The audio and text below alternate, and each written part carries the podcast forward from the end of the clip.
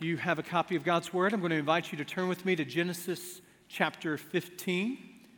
Genesis chapter 15. What do we do when the faithful still doubt? What do you do when doubt creeps into your life? You know, there's a narrative that goes that to be a follower of Christ is to be one who doesn't experience doubt, but that's not that's not true. It's not true of my experience. It's most likely not true of your experience. It, wasn't true of the experience of a friend I had lunch with years ago. A strong believer of Jesus Christ who said to me, You know, David, I am confident that God loves me and He loves me enough that He would send His Son, but I am not as confident today that He is concerned about the details of my life. Now, the details of his life in which uh, that we, we talked over lunch about were a diagnosis of cancer that he received a couple of days prior to our lunch. It was the burying of his father unexpectedly six months prior. For him, he traveled the path of doubt, and it was precipitated by a diagnosis. And maybe that's what introduced you to the path of doubt. Maybe it was that doctor's consultation room, looking at the plaques on the walls, uncertain of the future, uncertain of even the words that he was telling you or she was telling you in the midst of the diagnosis. In that moment, you could see the doctor talking, but, but you didn't process the words. But you knew you knew you were walking a path of doubt. Maybe it was death that led you down the path of doubt. Maybe it was being in the funeral home and everything seemed so sterile and it just seemed so unreal as you were looking at this uh, cast of caskets that you had to choose from. And, and you thought just days ago we were hugging one another and now I'm doing this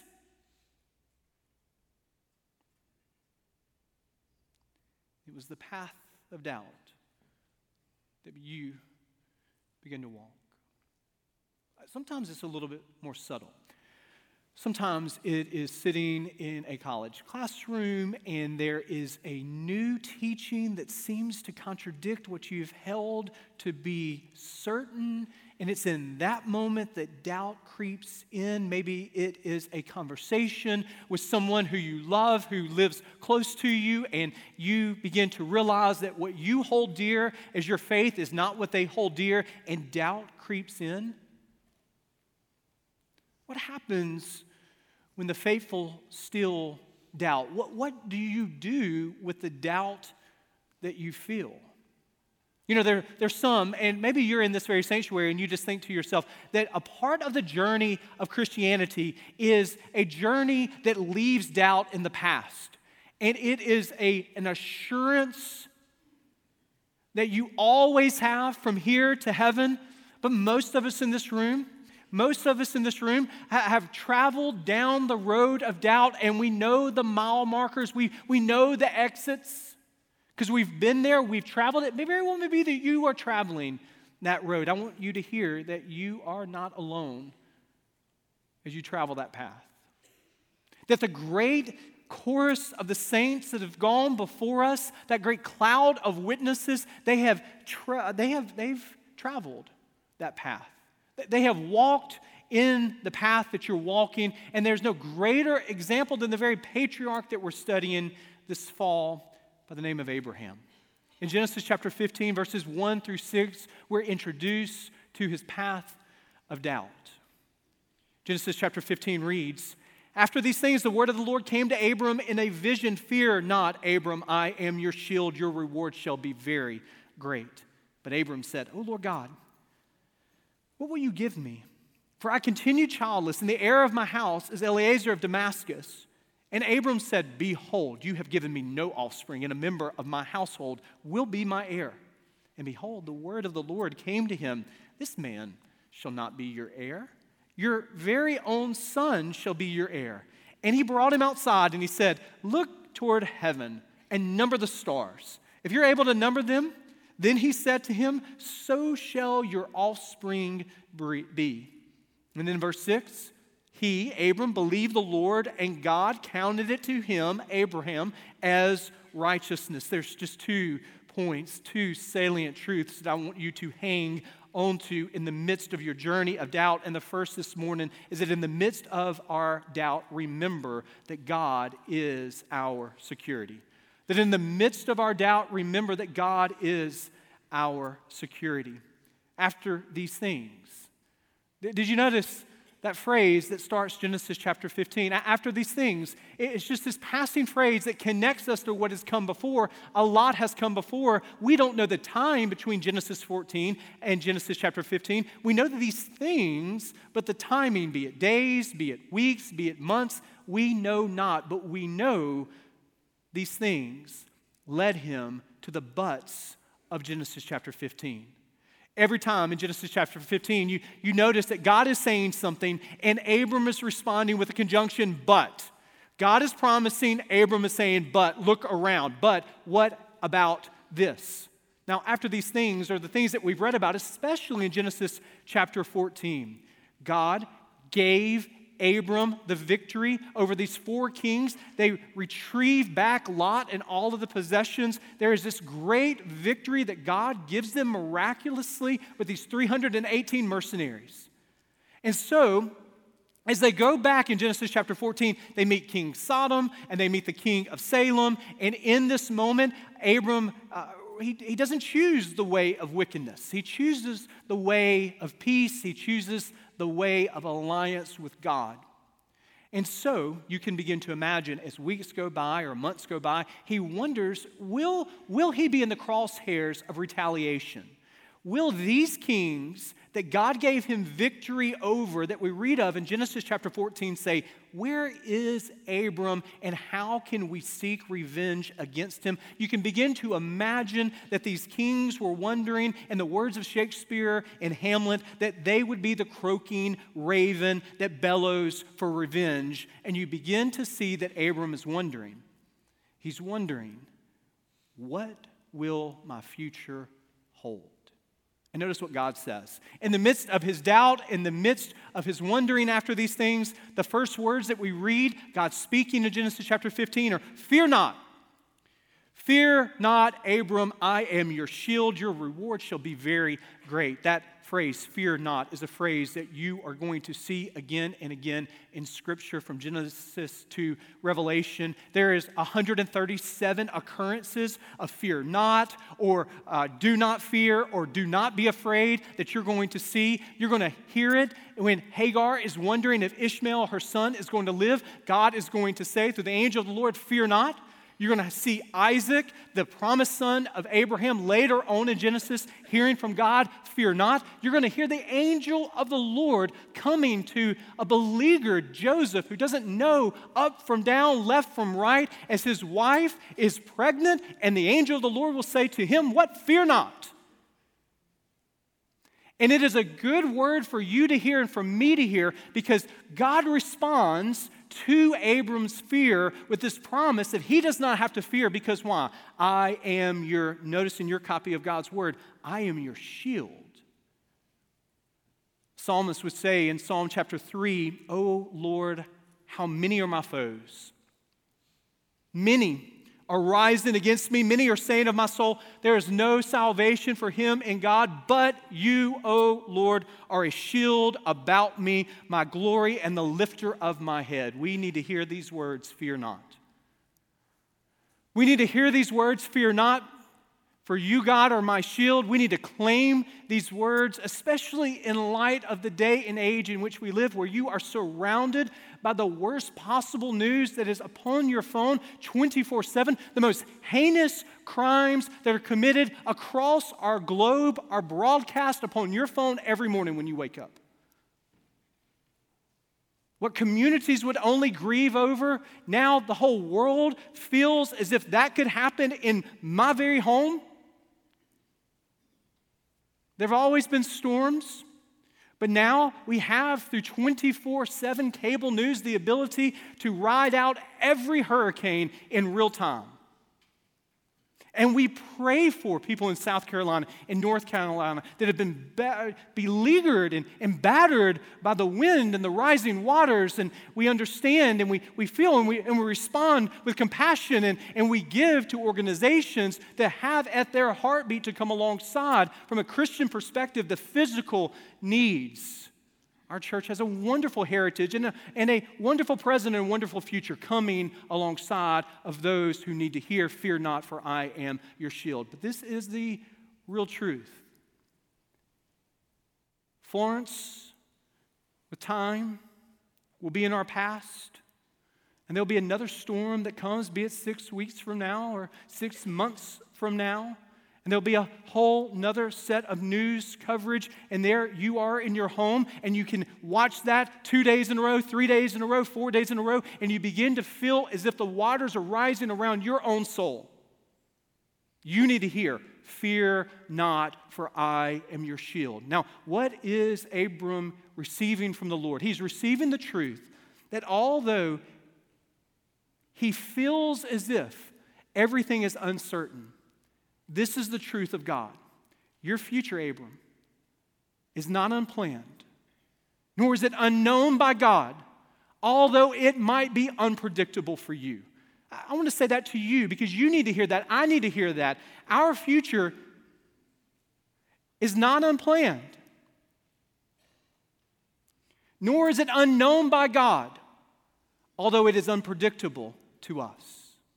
The great German reformer Martin Luther, he would pen the words that we continue to sing even in the church in the 21st century. A mighty fortress is our God, a bulwark never failing, our helper. He, amid the flood of mortal ills prevailing. Now, now bulwark is not a word that we have in our nomenclature. It is not a word that we go around in good company saying, but you know what that means. It is a barricade is a shield, it is a wall. Real fears are coming at Abram. He is wondering, will retaliation be coming his way? And God says to him, I am your mighty fortress, I am your shield. So he promises Abram protection. But more than that, he promises that his reward will be great. Now, this was something that, that jogged Abram's memory. He says, Oh, oh yeah, by the way, you're talking about my reward being great. Do you know that I am still childless?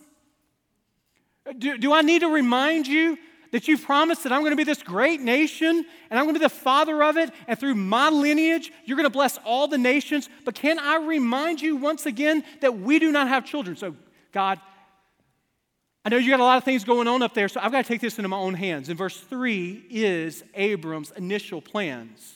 It was a custom in that ancient Near Eastern world to take upon a servant if a husband and wife were childless, and for the name to be passed on if you did not have biological children through one of your servants, and your bloodline would continue on through your servant. So Abram is making provisional plans because God, in his mind, can't keep his promise. And so this is what God says to Abram Come outside, come out with me.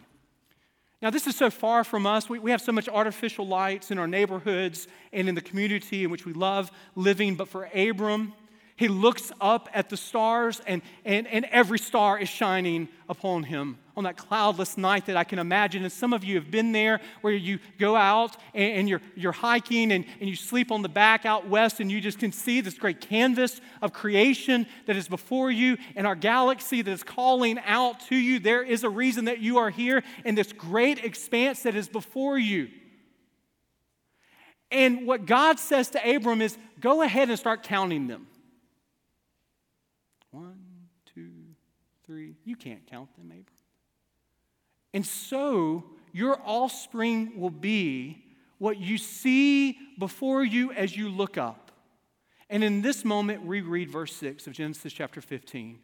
As he has this great object lesson of God's creation calling down upon him, Abram believes the Lord, and God counted it to him as righteousness.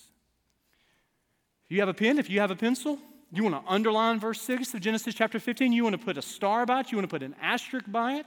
You want to put an exclamation point by it because this is a place, this is a place that the Apostle Paul, when he's writing to the church at Rome, He calls back to this very story, utilizing these very words to talk about the source of your faith and my faith. If you are a child of the Most High God, if you have accepted Christ as your Savior in faith and by faith, this promise is your promise. Genesis chapter 15, verse 6 is the promise that we are saved not by our righteous living, but by the alien righteousness of God imputed to us through the salvific death of Jesus Christ. I think we miss this because we think, without looking at this passage, that Abram had climbed some ladder. He still doubts. Right when we get to verse 8, Abram is still going to be doubting. But in this moment, he trusts that God is God, and God imparts to him what he cannot receive from himself. He, faith in Jesus Christ isn't this. It isn't solving a riddle, and then by the time you get finished solving the riddle, then he grants you salvation. Faith isn't going on a journey that God gives us to climb a mountain and getting to the top of the mountain, and then God says, Well done, my good and faithful servant. Rather, the portrait of faith is we can't, in our own strength, deserve nor merit the grace and mercy of God. This is the good news. That when we understand that and we call out to Him, He gives us what we do not have in ourselves, in and of ourselves, and that is righteousness, that is holiness, that is right living before God. Some of you in this room are exploring Christianity and you're exploring it in the wrong, re- uh, wrong ways.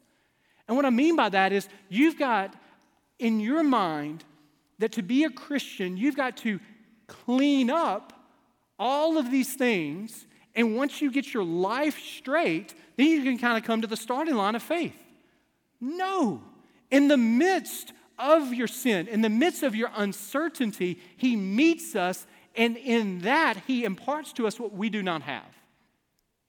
It isn't get your act together and then become a follower of Jesus Christ. It's rather when we could not get our act together, He loved us in our messiness and He gives to us what we do not possess in and of ourselves. This is faith. This is your story if you're a believer in Jesus Christ.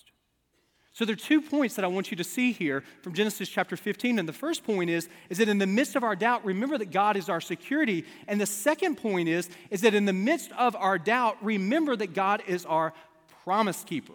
Now, I know this might seem redundant, but I want you to see the nuance of this. I want you to see how the story continues to unfold because verse 6 of Genesis chapter 15, Abram believes, but there's still doubt that is still lingering. And he says, Now, you've talked to me about lineage, but notice what he says in Genesis chapter 15, verse 7. God said to him, I am the Lord who brought you out from Ur of the Chaldeans to give you this land to possess. Notice the next word. It's that conjunction again. But, but he said to God, Oh Lord God, how am I to know that I shall possess it? Have you ever been an exasperated parent? Have you ever had your children? I've heard of people doing this.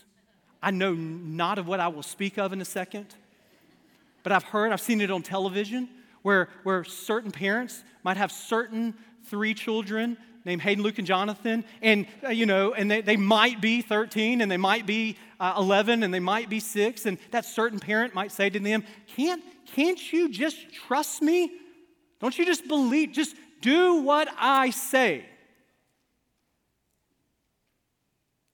And, and there, there's a sense where we parentally can sort of reprimand our children. Quit asking questions. Just say, yes, sir. Just do what I said. Now, notice what God doesn't do here. God doesn't lecture nor reprimand Abram in the midst of his doubt. Rather, what does he do? Well, it is one of the most interesting passages in all of the book of Genesis. Because I don't know where and how you've experienced life, you haven't experienced what we're going to read of in a moment. He said to him, God to Abram, verse 9, chapter 15, Bring me a heifer three years old, a female goat three years old, a ram three years old, a turtle dove, and a young pigeon. And he brought him all of these, cut them in half, and laid each half over against the other. But he did not cut the birds in half. And when the birds of prey came down on the carcasses, Abram drove them away. As the sun was going down, a deep sleep fell on Abram, and behold, dreadful and a great darkness fell upon him. Then, verse 13 the Lord said to Abram, Know for certain that your offspring will be sojourners in a land that is not theirs, and will be servants there, and they will be afflicted for 400 years. But I will bring judgment on the nation that they serve, and afterward they shall come out with great possessions. As for you, you shall go to your father's house in peace. You shall be buried in a good old age, and they shall come back here in the fourth generation. For the iniquity of the Amorites is not yet complete. When the sun had gone down and it was dark, behold, a smoking firepot and a flaming torch passed between these pieces. On that day, the Lord made a covenant with Abram, saying, To your offspring I will give you this land. Notice the specificity of the plan that God institutes in the midst of Abram's doubt.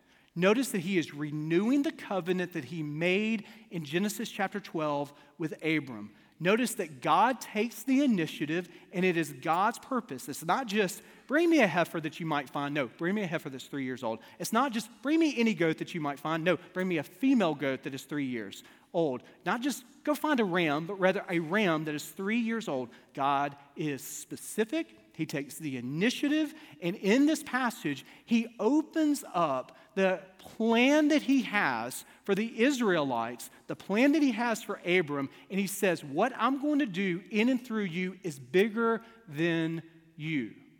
Now, this is a reminder. God loves us and he loves us individually, but we are a part of a great mosaic that is bigger than any of us in this room that there is a plan and there is a sovereign will that we have the great joy of being a part of, but that plan and that sovereign will is bigger than every one of us in this room here today. We are part of something that is larger than any and every one of us here. There's no way Abram knew half of what God was talking about in this passage here. There's no, he, doesn't, he doesn't clarify Egyptian slavery. He doesn't talk about Pharaoh. He doesn't talk about Moses. He doesn't talk about parting the Red Sea. He doesn't talk about the iniquity of the Amorites in any specificity. He just hints at these things, saying to Abram, this land, this lineage is part of something that is far bigger than you. Trust me. More than that, we read in verse 17 of a smoking firepot and a flaming torch passing between these sacrificed animals cut in half. Now, we know from Scripture that flaming torch and that smoking firepot that they represent, that they're symbols. In Exodus chapter 19, we read of the flame at night that leads the Israelites in the wilderness. When Peter's preaching at Pentecost in Acts chapter 2, there is the Holy Spirit that descends upon the church like what? Tongues of fire. So in Scripture, fire is utilized to represent the presence of the Lord. Now, if you are walking through this passage, and if I commissioned you to just paint this passage, just painted on a blank canvas, what you're going to end up with is, is like a Salvador Dali surrealist painting here. You've got cut up animals, you've got smoking symbols passing through, and it just seems so unfamiliar to all of us in this room. But to Abram, it wouldn't have been as unfamiliar as you might think. Now, what do I mean by that? In this ancient Near Eastern world, kings would ratify land treaties well, they didn't go to a bank and they didn't have lawyers set up. They didn't have all this copious material to sign. That's not how they did it. So, what they would do is they would make an agreement with one another. There would be the sacrifice of animals cut in half, and each of the kings would walk between those cut animals in half. And they were saying symbolically, if I do not keep my side of the bargain, may a curse come upon me. Now, notice what Abram does. He is sound asleep when God appears in these symbols and passes between these cut animals in the middle. What is God saying? He is saying, May a curse come upon me if I don't keep my promise to you, Abram. I'm taking it all upon me to fulfill what I've promised to you. Now, this is good news, but it is specific news. Because Abram, he hears for the first time, you're not going to get to see everything I'm doing in and through you. Abram lives like you and I live in the truth that God's delay doesn't always mean God's denial. In your life and in my life, God's delay doesn't always mean God's denial. There's some of you in this room that have been praying, God, heal me from, and you can fill in the blank. And you've been waiting for weeks, months, years. Child of God, if you are a Christian, He might not heal you on earth, but I assure you, heavenly, eternal healing is coming your way. God's delay on earth doesn't mean God's denial. We live like Abram between a promise and a fulfillment. We, like Abram, are followers of the Most High God. And as a Christian in this room, you are forgiven of your sins, but you live in between the promise and fulfillment. So when will you be perfect? When will you be sinless?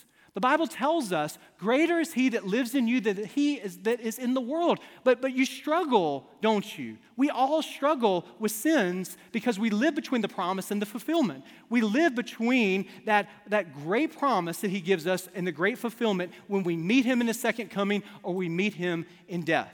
And this is true for you and it's true for me. And this is where Satan wants to trip you up. This is where Satan, if you are a Christian, wants to grab a foothold and he wants to lie to you. And he wants to lie to you around the assurance of your salvation. There are very few people who are followers of Jesus Christ who don't come to a path sometimes where they say, I live this way how can I truly be a Christian? I've done this, I've said this, I've been here. How can I truly be a Christian? We begin to uh, look at our works and say, maybe this doesn't line up. Now, if you've truly accepted Christ as your Savior, if you truly are a follower of Christ, Satan will whisper in your ear and he will say this You can't be a Christian because you've wallowed in pride. You can't be a Christian because of what you looked at in a lustful way. You can't be a Christian because of the gossip, because of the jealousy, because of the envy. You can't be a Christian. And we need to be reminded that Abram's relationship to God wasn't dependent upon his perfect obedience to God. He's still doubting, even when God counts it to him as righteousness. And this is the promise of God. If you are a Christian, Satan will whisper and he wants you to doubt the assurance of your salvation. He will whisper, You are not worthy of salvation. God cannot love someone like you who thinks what you thought and did what you did. And I want to give you the words to say to this thief Get behind me, Satan. You sorry, no good liar.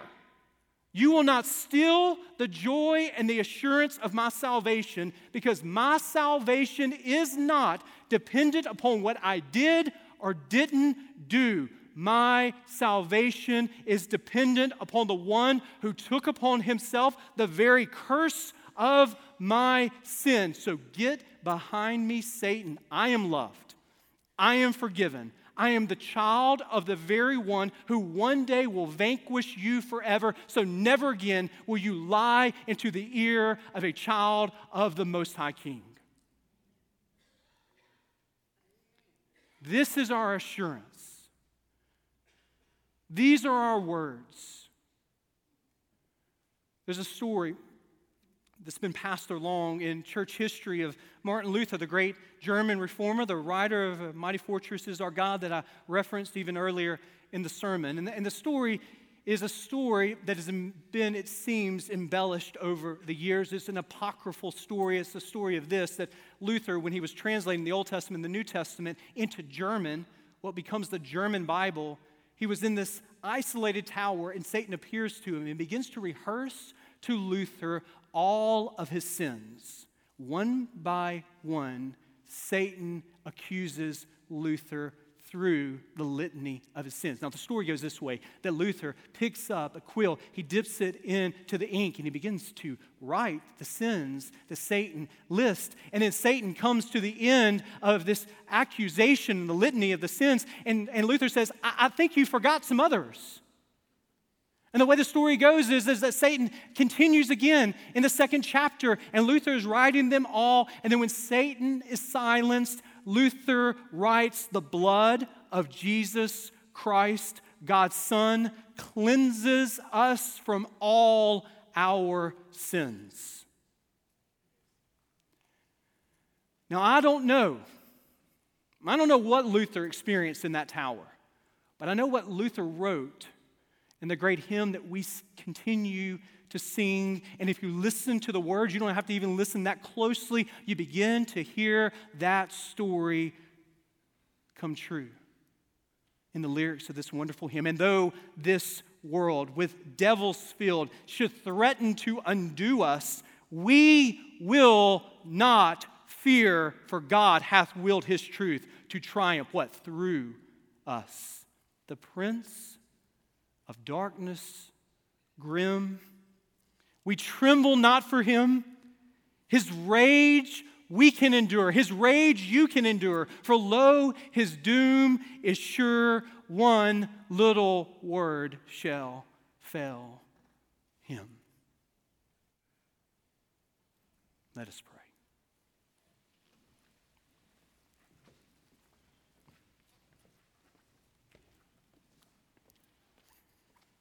We thank you that that word is Jesus, the name above all names,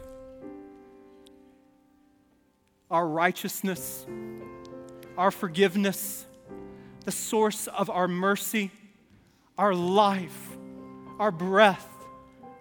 That in and through you, Jesus, we have hope no matter what we feel no matter the mortal ills that seem to be prevailing, the, the floods that come our way, that at the name of Jesus there is security, there is hope, there is a future, and it is held not in our circumstances, but it is held in you, Christ Jesus.